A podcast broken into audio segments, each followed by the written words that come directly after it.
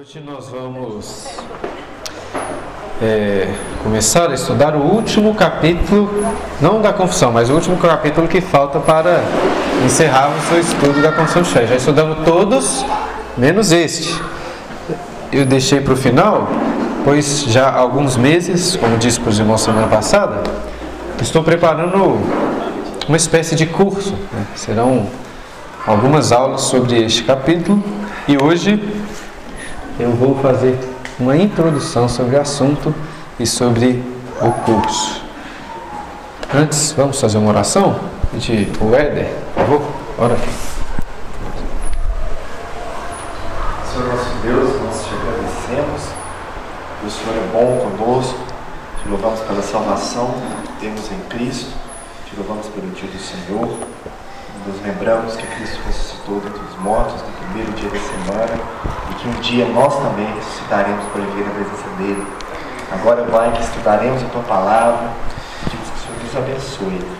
Abençoe o pastor Bruno, dê a ele sabedoria e capacidade de transmitir esse conhecimento para todos nós. Em nome de Jesus, amém. Amém. Bom. Vamos abrir nossas Bíblias em Romanos, capítulo 13, para lermos o versículo 1 ao 7. Romanos 13, de 1 ao 7. Este, certamente, é um dos principais, talvez o principal texto bíblico que nós vamos estudar durante esse curso e que trata sobre o assunto do capítulo 23, que é o magistrado civil. Romanos, capítulo 3.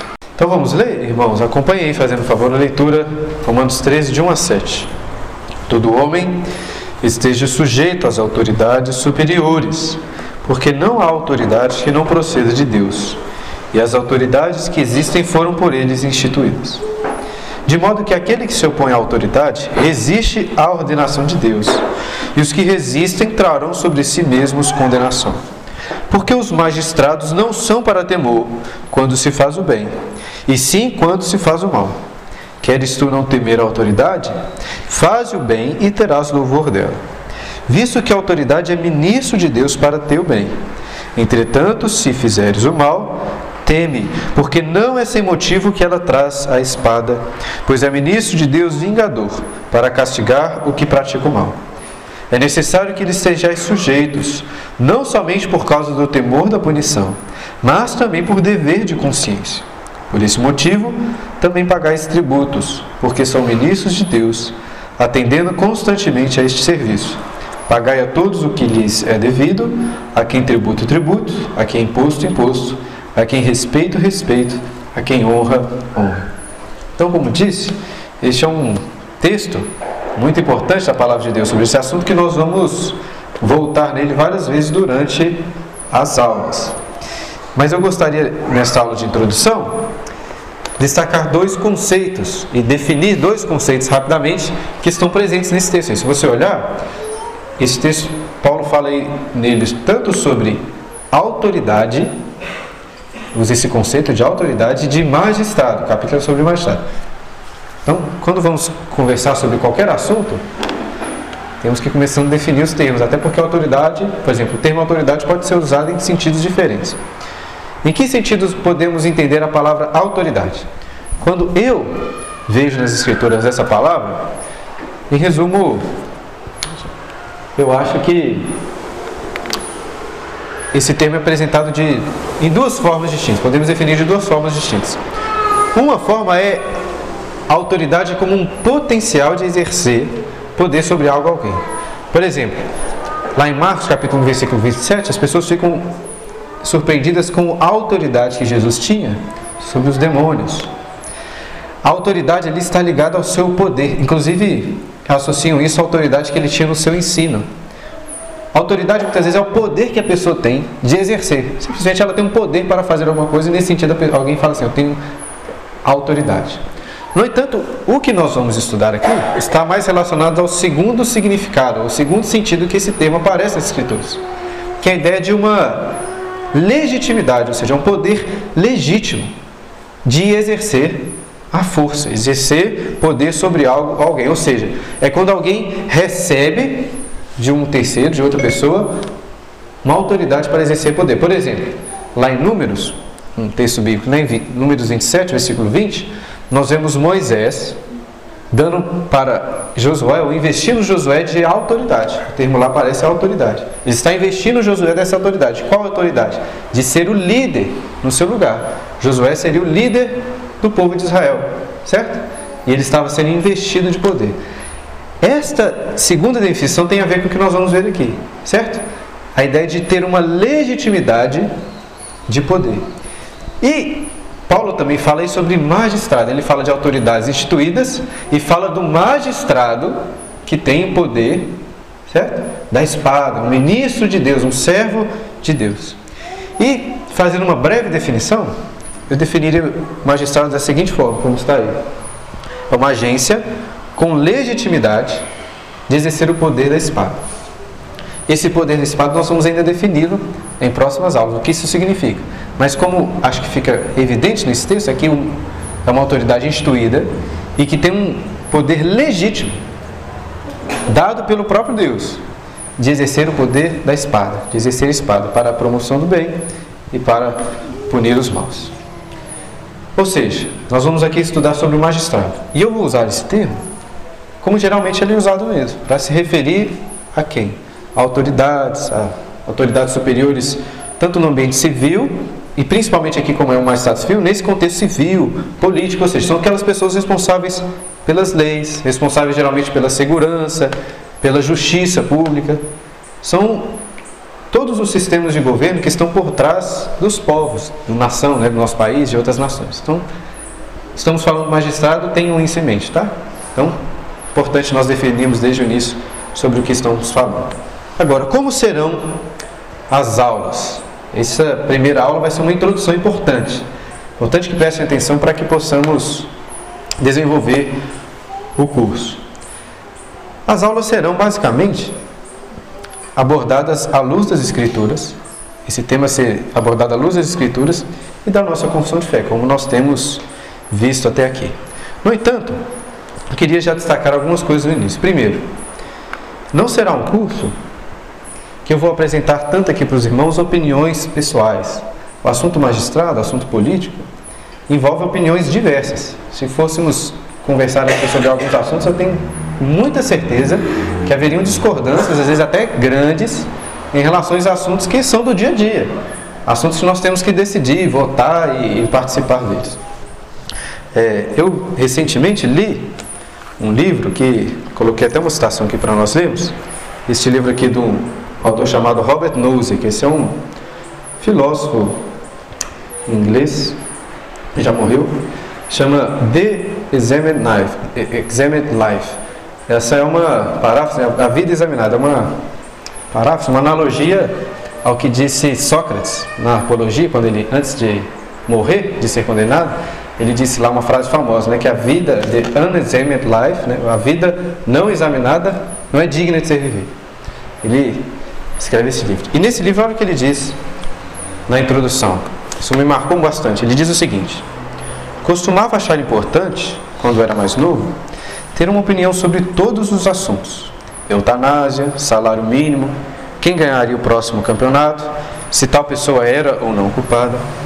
Quando encontrava alguém que tinha uma opinião em um tópico que ainda não tinha ouvido sobre, eu sentia necessidade de também formar uma opinião. Agora eu acho muito fácil dizer que eu não tenho opinião sobre um assunto e que eu também não preciso, mesmo quando o assunto é sobre uma controvérsia pública. Eu, ele escreve esse livro aqui já mais para o final da sua vida. Eu hoje percebo, né, lendo isso me marcou bastante, porque eu percebo que na minha juventude eu tenho muito essa tendência também, como ele destaca aqui, de querer ter opiniões sobre todas as coisas. E ao estudar esse assunto sobre o magistrado civil, como eu percebi verdadeira consideração que ele faz aqui. A não necessidade de ter uma opinião sobre todas as coisas. Até porque existem assuntos que não são fáceis. Só para exemplificar o que eu estou querendo dizer na prática.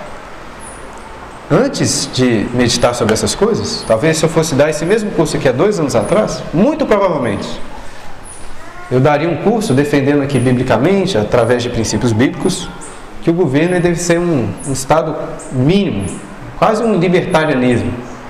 Assim, é, defendendo que o Estado, quando deve intervir, deve agir apenas em medidas extremamente necessárias, como talvez de segurança, assim, geral, um judici poder judiciário de julgar criminosos, etc. Mas que não deveria assim, encostar um dedo sequer em assuntos que hoje são muito comuns. Por exemplo, acho, e defender aqui que pela Bíblia o Estado deve colocar um centavo na educação, em saúde pública, que isso não faz parte do dever do magistrado civil. Isso seria dois anos atrás. Estou querendo mostrar que não vou tratar desses assuntos assim de uma forma tão específica, até porque é possível dentro do cristianismo você ter opiniões diversas. Alguns assuntos eu tenho mudado de opinião, outros eu simplesmente parei de ter uma opinião, outros eu permaneço com a mesma opinião. Mas nós vamos ver a necessidade de examinarmos esse assunto e percebemos que alguns assuntos específicos são complexos, são difíceis. E é interessante esse assunto na história da igreja, porque claramente quando você estuda a história do cristianismo, não é um assunto fechado. Alguns assuntos você percebe que apesar de algumas discussões, a igreja vai estabelecendo pontos e firmando neles ali. Por exemplo, a Trindade. Depois lá dos primeiros séculos, dentro da igreja, não há uma discussão. Ainda que existam grupos, são grupos claramente não cristãos, que defendem talvez o unitarismo, etc. Mas a igreja estabeleceu, essa é a posição da igreja, a trindade. Certo? Ainda que possa ter divergência sobre alguns detalhes, mas. Agora, este assunto do magistrado civil não é. Muito pelo contrário. Inclusive, trouxe um livro aqui para dar um exemplo de algo que fiquei até decepcionado. Esse livro aqui é um livro bem conhecido do pastor Franklin Ferreira. Alguém já, vocês já devem ter ouvido falar, um pastor conhecido aqui no Brasil, chama Contra a Idolatria do Estado. Quando eu comprei esse livro para ler, eu tinha muito interesse que ele fosse bom. Pensei assim, não, Franklin Ferreira, ele é um, um cara que eu admiro, assim, um pastor bom, ele tem uma influência muito grande. Esse livro foi parar né, até na mão do presidente Bolsonaro. Assim, tomara que seja bom, né? Mas olha só, eu achei ele bem audacioso em um dos capítulos, tendo em vista que no, no estou falando aqui sobre a história do cristianismo e como que esse é um assunto complexo, que não é fechado. Mas olha o que ele disse, vou até abrir aqui para vocês verem na página 212, tem um capítulo do livro que chama o seguinte: A relação entre a igreja e o Estado na perspectiva reformada. Aí eu já acho que ele é audacioso. E está colocando aqui qual é a perspectiva reformada. Qual é? Não existe uma perspectiva reformada, uma só não existe não. O que ele defende aqui, olha o que, que ele diz. Ele é o mais audacioso que isso. Em conclusão, a tudo que vimos neste capítulo, historicamente os cristãos defendem os valores que definem uma república, os quais são esboçados a seguir. Aí ele começa a falar aqui, esboçar os pontos que os cristãos historicamente defendem. Quando eu li isso aqui, eu falei assim, não é possível. O Franklin Ferreira, ele assim, é um ótimo historiador, conhece muito mais história da igreja do que eu. Isso não é possível. Como que ele está dizendo que historicamente, nem é uma perspectiva reformada. Eu já achei, comecei a ler no capítulo e falei assim, está estranho. Geralmente a gente fala da nossa perspectiva, né? Fala assim, essa é a perspectiva reformada. Só que tem um tanto de reformado que não pensa assim. Mas ele pega este assunto e fala que historicamente os cristãos defenderam uma república. Uns valores que têm a ver com uma república. Irmãos, tem muitas coisas boas no livro, né? É, com todo respeito né, ao pastor Franklin Ferreira, estou dando esse exemplo aqui como um exemplo negativo de formas que este assunto é abordado e que não devem ser. Este não é um assunto simples assim. E isso não é só Franklin, já vi vários pastores falando como se fosse um assunto simples. Como se fosse algo assim, não, a igreja defende isso aqui, desde sempre é isso aqui. Não é. Ainda que você possa concordar, e eu até concordo com algumas coisas aqui, até várias delas. Mas não é o caso. Por quê? Porque na história da igreja, os cristãos, em nome do Senhor Jesus, em nome da Bíblia, sabe, da palavra de Deus, defenderam diversas coisas. Defenderam princípios que têm a ver com a república, defenderam. Mas defenderam também um monarca, que é Deus que institui, inclusive, um rei, a monarquia. Pessoas defenderam cruzadas, por exemplo. Defenderam, existem cristãos que defendem a pena, defenderam já a pena capital para hereges, que o Estado deve matar aqueles que defendem uma profissão. Reformados, exatamente. Assim, entre os cristãos existem variadas posições. Existem pessoas que defendiam, por exemplo, uma separação maior entre Estado e Igreja. Outros que defendiam uma união muito forte. Alguns que defenderam a liberdade, outros que defenderam a escravidão. Cristãos, presbiterianos, reformados defendendo a escravidão em alguns contextos. É, alguns cristãos defendem, por exemplo, redistribuição de renda. É, uma, uma visão mais social, de bem-estar social do Estado. Outros já tendem mais para uma visão capitalista, libertária, etc. O que eu estou querendo mostrar? Existem cristãos que defendem a suficiência das Escrituras, mas que têm posicionamentos diferentes. Isso não é só hoje. Durante a história é assim. Essa é uma diferença não só entre reformados, mas entre cristãos de uma forma geral.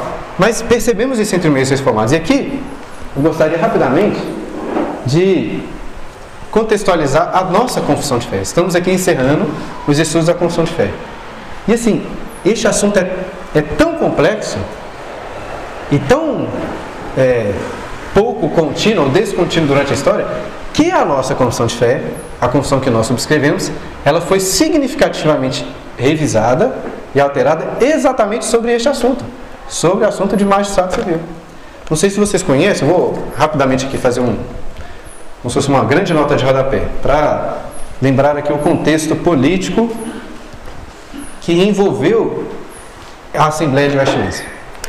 No ano de 1641, um pastor puritano muito proeminente chamado Edmund é, Edmund Kellamy, um pastor inglês puritano, ele fez um clamor à Casa dos Comuns, né, a House of Commons lá no, na Inglaterra, para que eles reformassem a igreja. Dois anos depois, o parlamento inglês, a Casa dos Comuns e dos Lords, convocaram a Assembleia. Ou seja, a Assembleia de Westminster foi convocada pelo parlamento, em 1643. Nossa professora de história aqui pode nos ajudar. Qual é o contexto que estava. O que estava acontecendo ali na Inglaterra durante essa reunião, nesses anos? Aquilo que é conhecido como a Guerra Civil Inglesa. O contexto ali era um contexto extremamente conflituoso. Por quê? Porque o parlamento estava em guerra contra a coroa, contra o rei. O desfecho dessa história, vou resumir aqui: o parlamento foi vitorioso, o rei Carlos I foi executado, o seu filho Carlos II foi exilado, se não me engano. Institui-se ali uma espécie de república, o conhecido como Commonwealth, né, que é um. Institui-se ali só que poucos anos depois, o parlamento é dissolvido e eles passam a ser regidos por um Lorde Protetor, né, o Oliver Cromwell, vocês já devem ter ouvido falar, que até a sua morte, em 1658, foi ali o Lorde Protetor. Seu filho tentou seguir, da mesma forma, não deu certo. Em 1660, a monarquia foi restabelecida. Restabelecendo a, a monarquia, as coisas mudaram novamente, o cenário mudou novamente. Mas aqui, por que é importante destacar a história desse contexto? Em primeiro lugar, quem convocou a Assembleia de Westminster? Desse, dessa confissão que nós subscrevemos aqui? O parlamento. Olha só. O magistrado civil que convocou. Inclusive, eles até tiveram uma certa autoridade sobre os documentos que foram feitos ali. Por quê? Porque quando eles mandaram, por exemplo, a confissão para ser examinada, o parlamento solicitou que eles colocassem textos próprios. Isso não foi feito assim da melhor vontade, porque havia por parte de muitos divinos um certo temor em colocar ali apenas como nós temos as referências. Por quê? Porque um texto próprio é uma coisa difícil, o que você precisa é de uma exegese, de uma interpretação do texto. Se só colocar o texto lá, não ajuda tanto. Mas eu só estou querendo mostrar um exemplo de como que o magistrado interferiu, inclusive na produção dos documentos que foram feitos. Esta foi a, a outra coisa importante. Não havia pleno consenso, até entre os divinos, sobre esse assunto mais civil. Existiam ali cinco, eh, pela história fala de cinco pastores que eram independentes, que defendiam que a igreja deveria ser gerida de uma forma independente do Estado. Exatamente, diferente do que foi colocado lá. Existiam até alguns ali que eram chamados de erastianos. Os erastianos é o contrário. É quem defendia que o pastor como se fosse um servo do Estado mesmo. O governo, o magistrado deveria controlar a igreja, deveria sustentá-la, tudo passar pelo próprio Estado e o pastor seria uma espécie de apenas é, servos, funcionário público. Né? Bom, este é o contexto político da nossa Constituição de Fé. E em 1780, isso mesmo, 1788, nos Estados Unidos, ou seja, mais de 100 anos depois, foi feita uma revisão. Por quê? Porque muitos pastores começaram a questionar essas coisas. Nós vamos ver aqui algumas coisas que foram revisadas. Olha só como a Constituição de Fé defendia o papel do magistrado civil na versão original, antes da sua revisão em 1788. Olha só o que diz o capítulo 20, ou dizia, né, na seção de número 4, sobre aquelas pessoas que professam doutrinas erradas. O capítulo 20 é sobre a liberdade, é, liberdade cristã. As pessoas que defendem é, heresias, professam isso, né, coloca lá no Facebook e tal. O que, que dizia lá? Que essas pessoas poderiam ser processadas pelas censuras da igreja e pelo poder do magistrado civil. Ou seja, se você falasse besteira no Facebook, você poderia ser punido pelo próprio governo. Esta era a ideia. No capítulo 23, que foi mais é, importante, nesse, é, que é o assunto do magistrado, olha o que dizia lá. O magistrado civil não pode assumir por si mesmo a administração da palavra e dos sacramentos, tampouco o poder das chaves do reino do céu.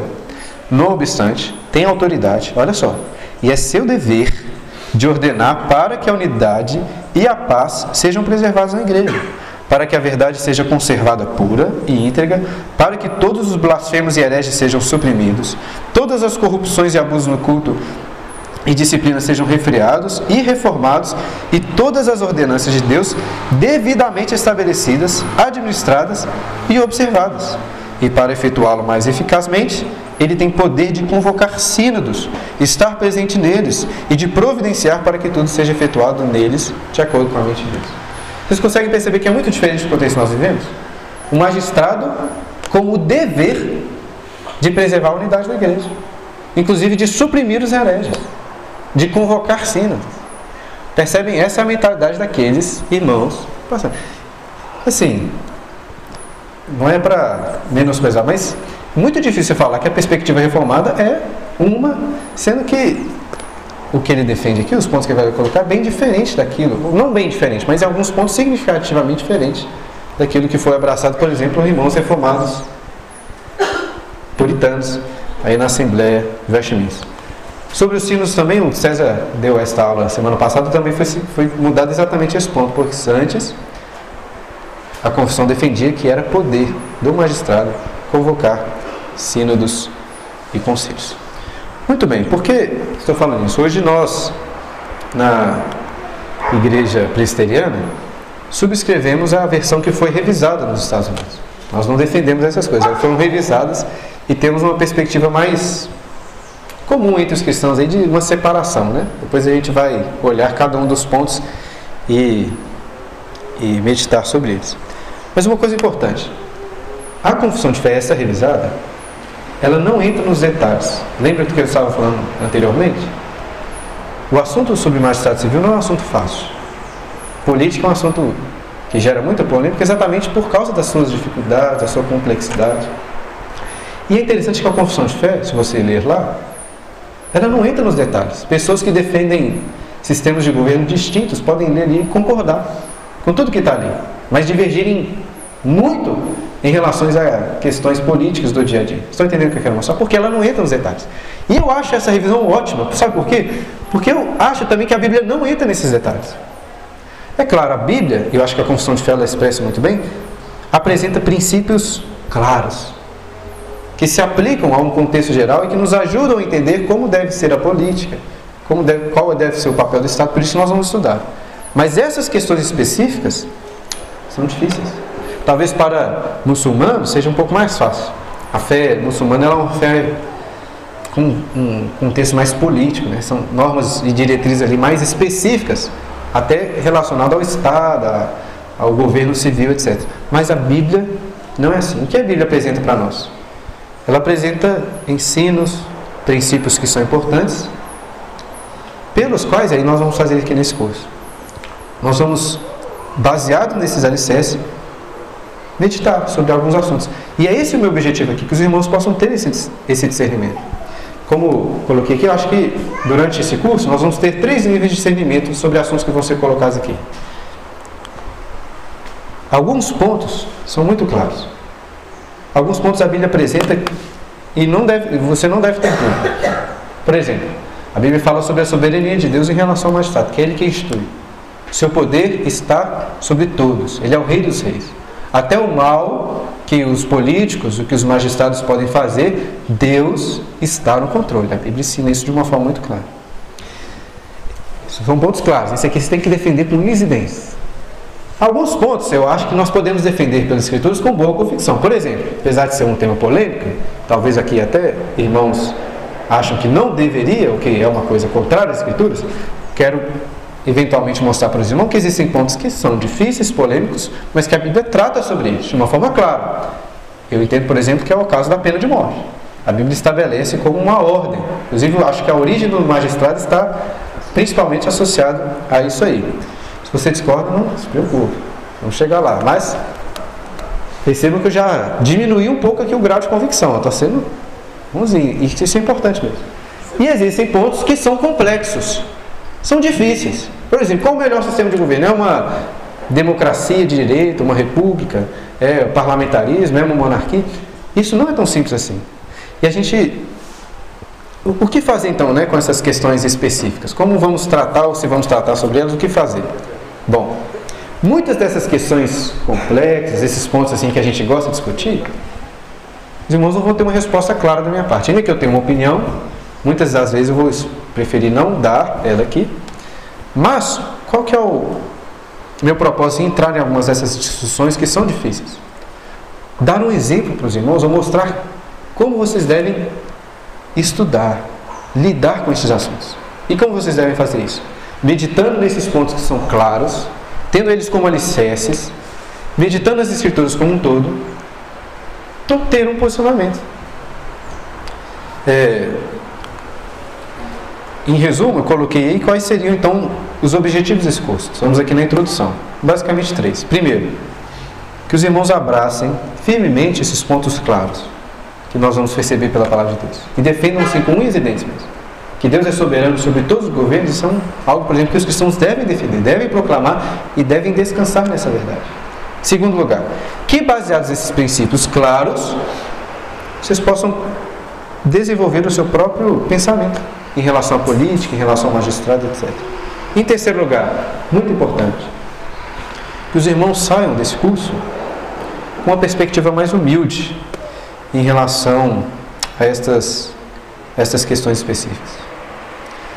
Eu já tenho algum tempo que estou pensando em fazer esse curso e, tava, e li muitos livros. Eu até estava. Eu olhei semana passada no meu histórico de, de leituras para preparar esse curso, eu li 34 livros sobre o assunto.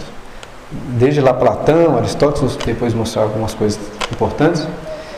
E assim, eu não li nem uma ínfima parte do que eu tenho uma ideia do que é falado sobre o assunto. São muitos livros.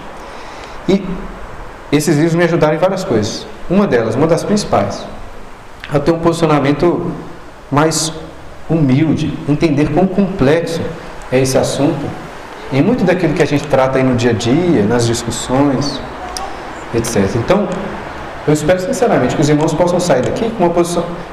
Essas questões difíceis, ter uma opinião sobre tudo, que possam ter uma perspectiva mais humilde. Que defendam, talvez, questões complexas, uma, entre aspas, uma mente mais aberta, no sentido assim, isso não é tão claro para defender assim com unhas e dentes, igual eu defendo outras coisas. Até para termos uma harmonia melhor entre irmãos quando a gente discute este assunto. E aí nós temos uma pergunta importante, ou muito relevante. Por que, que é importante nós fazermos esse curso? Como cristãos, como disse, nós não temos a necessidade de ter respostas para todas as coisas. Não é necessário. Por exemplo, eu é,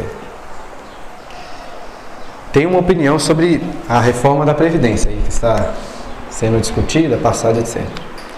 Ao meu ver, a Previdência Social, uma opinião polêmica aqui, né? Não vou entrar nessa discussão, mas é só um exemplo. A Previdência Pública é algo imoral, não é uma instituição correta, minha opinião. Certo? Agora, se você me perguntar assim, você acha que a reforma da Previdência é uma coisa boa ou ruim? Eu tenho dificuldade de responder. Acho difícil, porque por um lado, tem lados positivos, coisas negativas na minha cabeça. Eu tenho dificuldade, por quê? Porque tem alguns assuntos que a gente vai chegar nesse posicionamento mesmo. Ó, eu não sei. Eu não vou entrar aqui em detalhes, talvez até mais para frente a gente vai falar um pouco sobre essa ideia do papel do governo se é dever do governo cuidar socialmente das pessoas. A gente vai entrar sobre, nesse assunto aí. Como disse, lembrando que existem princípios claros e princípios que são passíveis de discussão mesmo.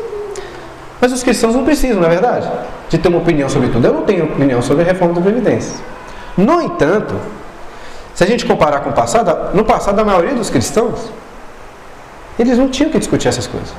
A discussão política, ela era mais restrita a quem? Aos lordes, aos nobres, alguns cristãos que se aventuravam na discussão política, que escreviam sobre esse assunto, mas a grande maioria da população, quem fazia? Se submetia, não tinha que fazer. Ainda que tivesse uma opinião, ninguém estava nem aí porque as pessoas falavam. Porque essa é, nunca foi uma discussão na história de todos. De uma forma geral, sempre foi uma discussão de poucos. Mas hoje, vivemos um contexto diferente. Por quê? Porque hoje a opinião de todos, em alguma medida, é exigida. Por exemplo, quando você vai votar, a sua opinião lá é exigida. Quando você talvez vai participar eventualmente de um referendo. Além disso, qualquer pessoa tem uma página no Facebook, ou pode ter uma página no Facebook, e opinar lá sobre o que, que o Bolsonaro está fazendo, sobre o que o governador tá, tal está fazendo. Ou seja, essa ideia democrática abre a discussão política para todas as pessoas. Já que todos precisam de votar, de uma certa forma, é exigir de todos que tenham uma opinião sobre a reforma política, sobre a reforma da Previdência. Porque esse era um assunto que estava sendo discutido, por exemplo, antes da, da eleição. Quem que você vai votar lá? Certamente o seu posicionamento sobre esse assunto influencia se você vai votar em X ou se você vai votar em Y. Estão percebendo? Por que, que é importante, talvez, nós como cristãos estabelecemos esses princípios? Para que você tenha uma opinião, talvez. Qual o papel do governo em relação à saúde? Quando você vê lá o, o político falando, ah, o governo fez tanta, tanta, tanta em relação aos hospitais, isso é uma coisa boa ou isso é uma coisa ruim? É isso que tem que ser admirado? É isso que eu, que eu quero um candidato ou não? Estão percebendo? E assim, a nossa vida é significativamente influenciada pelas decisões que as pessoas tomam. O preço do tomate, o preço da carne que você vai comer no ano que vem, pode ser significativamente, significativamente alterado dependendo de quem é eleito, não é verdade? Pode mudar. De um ano para o outro, dependendo de quem é eleito, o preço pode ir lá em cima ou lá embaixo. Ou seja, muda a vida das famílias, dependendo de quem você vai votar. Não que isso seja ruim, você ter uma posição sobre essas coisas. Estou falando que é ruim você ter um posicionamento, se omitir essas opiniões. Nós vivemos em um contexto que as pessoas são obrigadas a, de certa forma, terem uma opinião. E o que eu quero fazer nesse curso? Estabelecer princípios claros da palavra de Deus. Nós vamos ver nas próximas aulas, para que você possa construir um pensamento. Talvez não sobre todas as coisas, não é esse meu objetivo aqui. Até não vou meu objetivo é apresentar aqui uma, uma visão abrangente sobre política, como deve ser um governo. Não vou falar sobre essas coisas. Eu quero mostrar para os irmãos perspectivas bíblicas, princípios claros da palavra de Deus, para que baseados neles vocês possam talvez até ter opiniões um pouco mais bem consolidadas sobre esse assunto. E também que possam rever. Eu tenho a forte impressão forte impressão fica contraditório. Eu tenho uma forte opinião de que todos aqui precisam de rever algumas coisas em relação a posicionamentos políticos. Que a gente é forçado a isso. Todo mundo aqui omite. Mesmo que você não fique falando com as outras pessoas, você vê uma coisa assim, isso aqui está errado. Às vezes, você pode, pode estar certo na sua opinião, mas às vezes você pode estar errado. Importante que a gente faça. Outra coisa. Por que tantas aulas? Por que não uma ou duas aulas apenas? Por que um curso inteiro? Né? Alguém pode falar assim, ah, para que, que eu vim para a igreja estudar esse assunto? Né? A gente não vem para a igreja para estudar a Bíblia, etc. Bom, como disse, em primeiro lugar, nós somos, de certa maneira, forçados a ter uma opinião sobre esses assuntos, a votar, a nos posicionarmos. Então é importante que nós todos aqui tenhamos os fundamentos muito bem estabelecidos. Segundo lugar, meu propósito é estudar a palavra de Deus. Essa é uma aula mais introdutória. As próximas vezes nós vamos entrar muito na Bíblia, em princípios claros, para que os irmãos possam ter fundamentos mais bem estabelecidos e quando forem conversar sobre esse assunto, possam ter uma, uma opinião mais bem, bem fundamentada nas Escrituras. E aí, eu gostaria já de encerrar essa introdução, dando, fazendo uma introdução, ou, ou resumindo, que nós vamos ver nas aulas. Serão seis aulas, né? Com essa introdução, sete. Mas o que, que nós vamos ver? Para vocês terem uma ideia de qual é a minha ideia sobre o curso. Primeira aula vai ser sobre a soberania de Deus e a necessidade do magistrado. Como assim? Nós vamos ver nessa aula que a Bíblia nos ensina sobre o fato de o fato que Deus é quem institui todas as autoridades. Ele é soberano. Não só em instituir, como em dirigir todas as coisas. A história não acontece por causa dos homens, ainda que eles sejam instrumentos usados por Deus. Mas a história está nas mãos do nosso Senhor. Ele controla todas as coisas. Isso é muito importante nós compreendermos e como que isso se aplica ao magistrado. Além disso, eu quero mostrar para os irmãos na próxima aula a necessidade do magistrado. Nós vamos olhar alguns textos que mostram isso, pelo menos em alguma medida. Por exemplo, para punir assassinos. Quero mostrar para os irmãos lá em Gênesis capítulo 9 a necessidade de um poder humano. Claro, ordenado por Deus, um poder humano para julgar e punir aquele que é assassino. Não temos como fugir disso. A Bíblia é muito clara em mostrar a necessidade de um magistrado. E além disso, nessa primeira aula, eu vou mostrar para os irmãos que a vontade de Deus, as suas leis, os seus princípios que estão na sua palavra, devem ser o parâmetro utilizado nas nossas discussões. A gente, eu quero propor para os irmãos, ensiná-los que essa ideia de que a Bíblia não serve para discussões políticas, que ela deve estar separada, isso é do inferno. A Bíblia são, apresenta para nós princípios muito importantes, sem os quais não podemos ter posiciona, um posicionamento cristão sobre assuntos políticos, sejam quais forem eles. Todas as pessoas que discutem política, os deputados, os senadores, quando sobem lá à tribuna, eles têm pressupostos. Eles se baseiam em alguma coisa. Muitos deles se baseiam em algo que é contrário à palavra de Deus. Mas nós não. Essa separação completa no sentido assim, a religião não pode interferir em nada do Estado, ou nas discussões políticas, isso deve ser rejeitado. Nós vamos ver nessa primeira aula. Aula 2. Aí vamos entrar num assunto já mais difícil. Qual é o papel do magistrado civil? Nós colocamos lá no início que o magistrado é um poder legítimo, um poder da espada, certo? Que poder é esse? O que isso significa? É muito fácil para os cristãos dizerem assim: ah, o papel do Estado está lá, muito claro na palavra de Deus: é punir o malfeitor e defender aquele que faz o bem, defender o bem, o bom, né? Mas não é tão simples assim. Por exemplo, o assassinato é evidente, né? O assassino tem que ser punido. Mas e o adúltero? Ele tem que ser punido? O fornicador? Ele deve ser punido pelo Estado, pelo magistrado? A pessoa que não usa o cinto de segurança? Esse é um mal que o governo deve tratar? Percebam? Por exemplo, é mal, né? Você fornicar, você adulterar. Mas o Estado, o poder do magistrado civil deve exercer a espada para punir aquele que comete adultério? Estão percebendo? A gente parece achar que não. E deve punir aquele que não usa cinto de segurança? Hoje a gente é punido por isso, mas deve ser assim? Então nós vamos entrar um pouco nesta discussão para tentar entender. Estão entendendo? Qual é o papel do magistrado?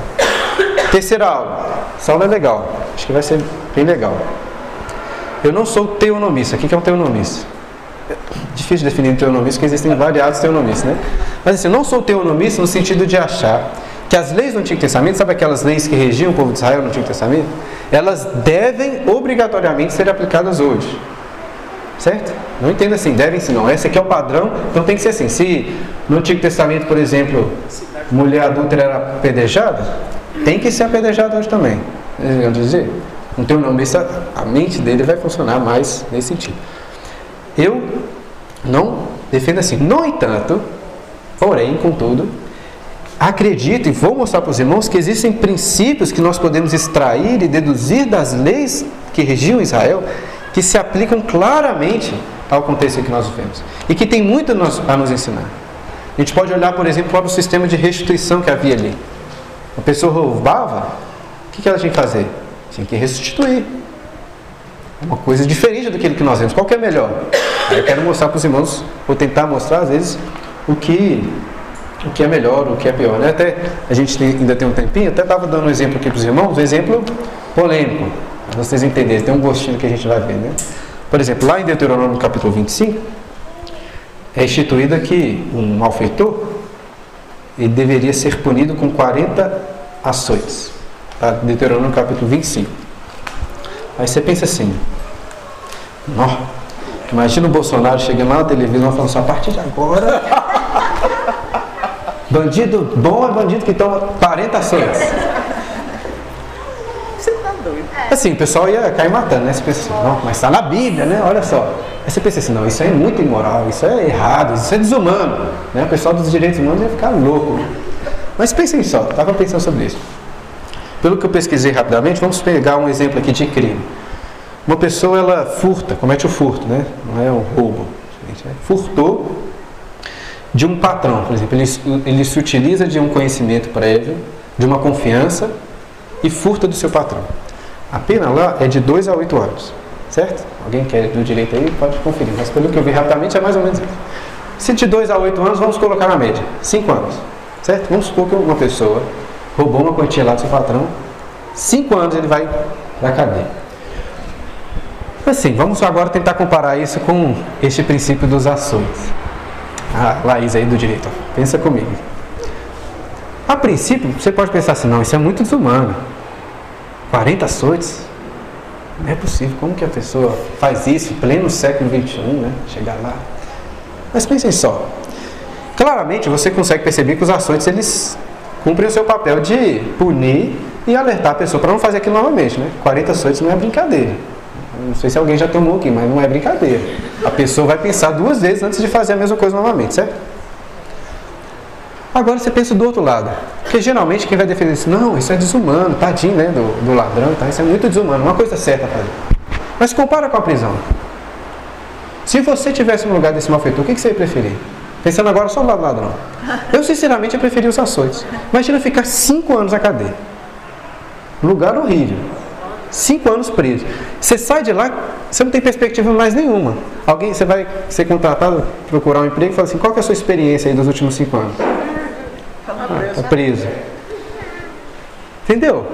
O que eu estou querendo dizer é o seguinte, existem princípios nas escrituras que nos mostram uma aplicabilidade muito boa. Eu penso assim, para o ladrão, tanto no sentido de ser corrigido é eficaz, como seria bom para ele mesmo, porque ele sofre lá, vai doer muito, mas ele segue a vida depois. Aprendeu e segue a vida. Ele tem como, sabe, restituir, tem como, sabe, conseguir um trabalho, não vai ficar cinco anos parado. Estão percebendo? É, é mais ou menos isso que eu quero fazer em relação a outros princípios também do Antigo Testamento. Aula de número 5. Desculpa, aula de número 4. Né? Nós vamos ver nessa aula difícil uma difícil questão, uma difícil relação entre magistrado e igreja. Por exemplo, o país, a nação deve ter uma religião oficial? Deve sustentar financeiramente os pastores?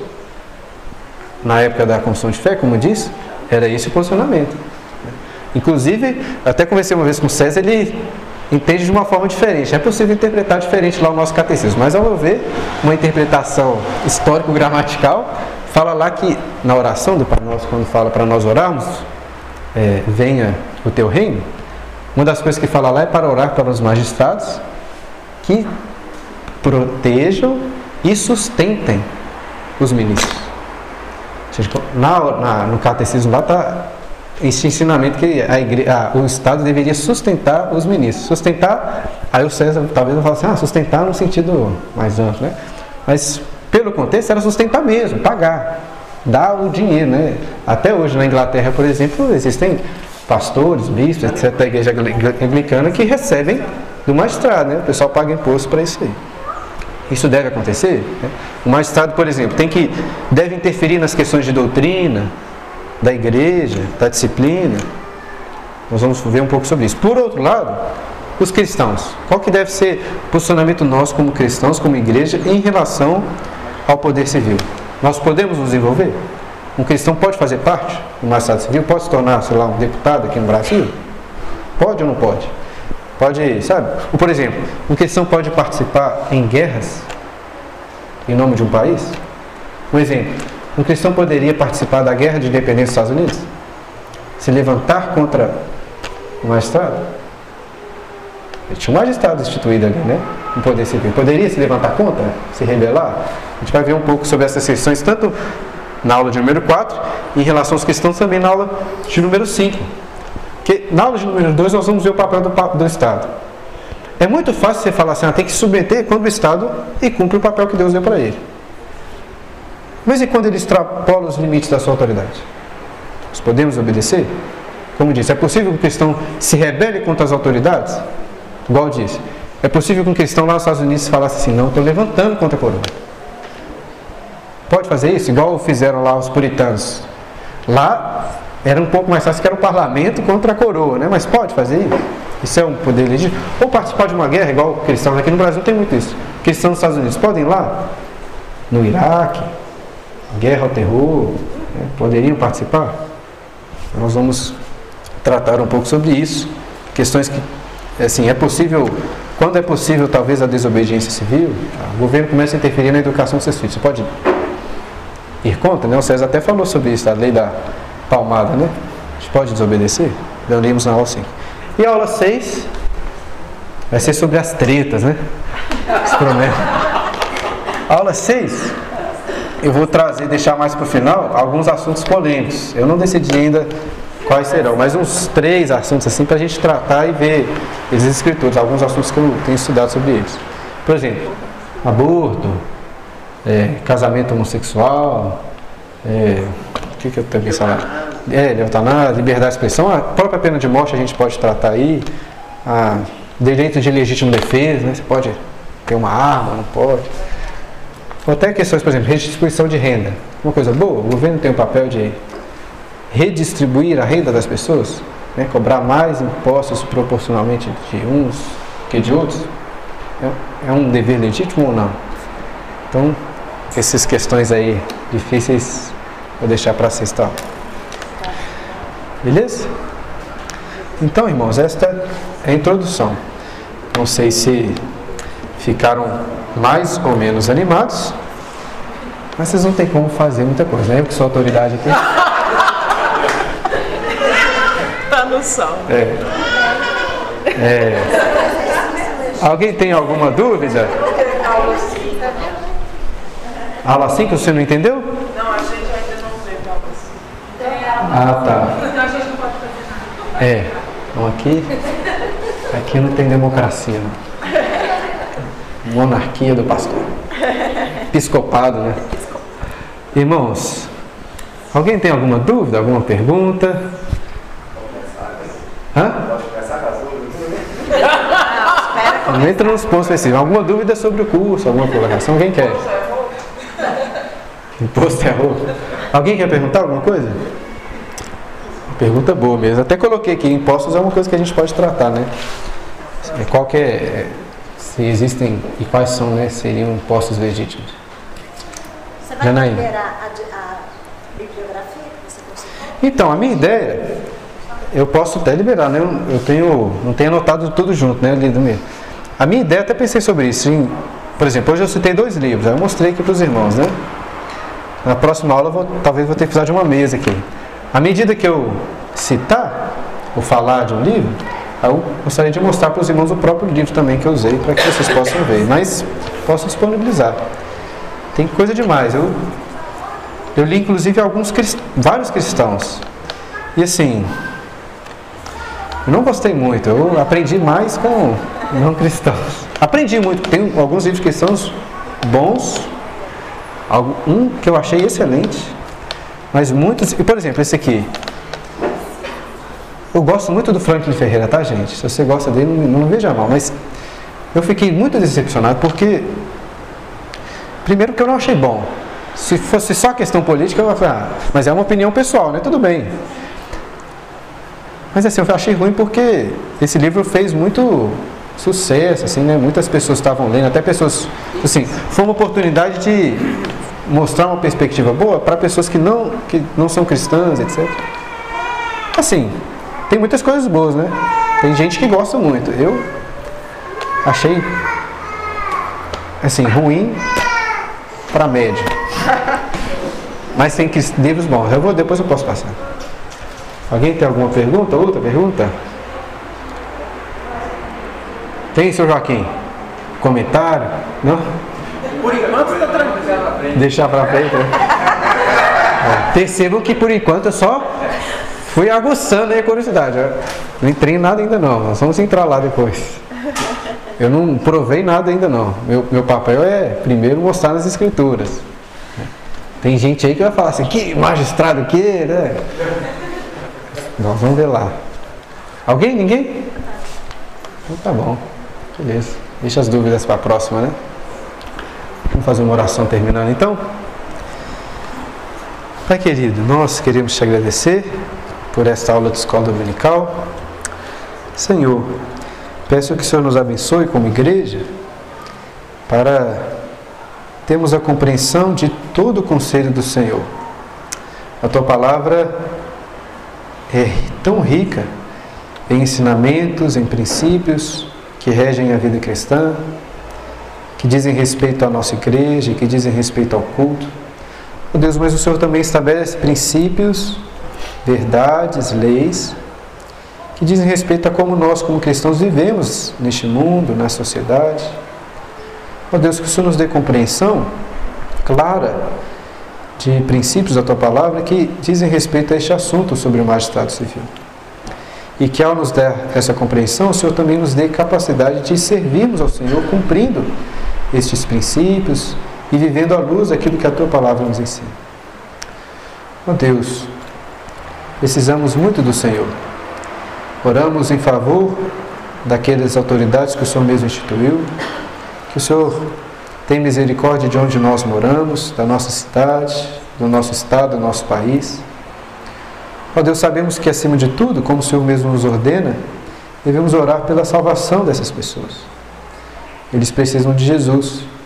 A nossa esperança não está neste mundo, mas no Senhor, no reino do nosso Senhor e Salvador Jesus. Abençoe essas pessoas e nos abençoe também, para que, como cristãos, possamos servi-lo da melhor forma possível. Que o Senhor nos dê compreensão se às vezes temos falhado por insubmissão, por desonra, por desrespeito no nosso trato com as autoridades. Que o Senhor nos faça arrepender desses pecados. Ó Deus, e que o Senhor também abençoe aqueles que estão à frente, os magistrados, para que se arrependam também dos seus erros, de como Deus tem muitas vezes feito mal, promovido mal, usado o poder que o Senhor mesmo deu a eles para punirem os bons e promoverem os maus, invertendo aquilo que o Senhor mesmo instituiu na Sua palavra e para que eles façam. Abençoe esse curso também, Deus. Serão algumas aulas aqui com assuntos importantes e que os irmãos possam sair com cada vez mais uma perspectiva clara da Tua palavra e também, ó Deus, um posicionamento mais humilde mais tranquilo, ameno. Infelizmente, vemos muitas vezes, em muitos contextos, brigas, conflitos desnecessários, ainda que por assuntos relevantes, mas que são tratados, ó Deus, de uma forma imoral, sem amor. Ó Deus, dá-nos um posicionamento mais humilde, tira do nosso coração o orgulho, que muitas vezes afeta essas discussões políticas tão comuns nos, nossos, nos contextos em que nós vivemos. É o que nós pedimos a Deus em nome de Jesus. Amém.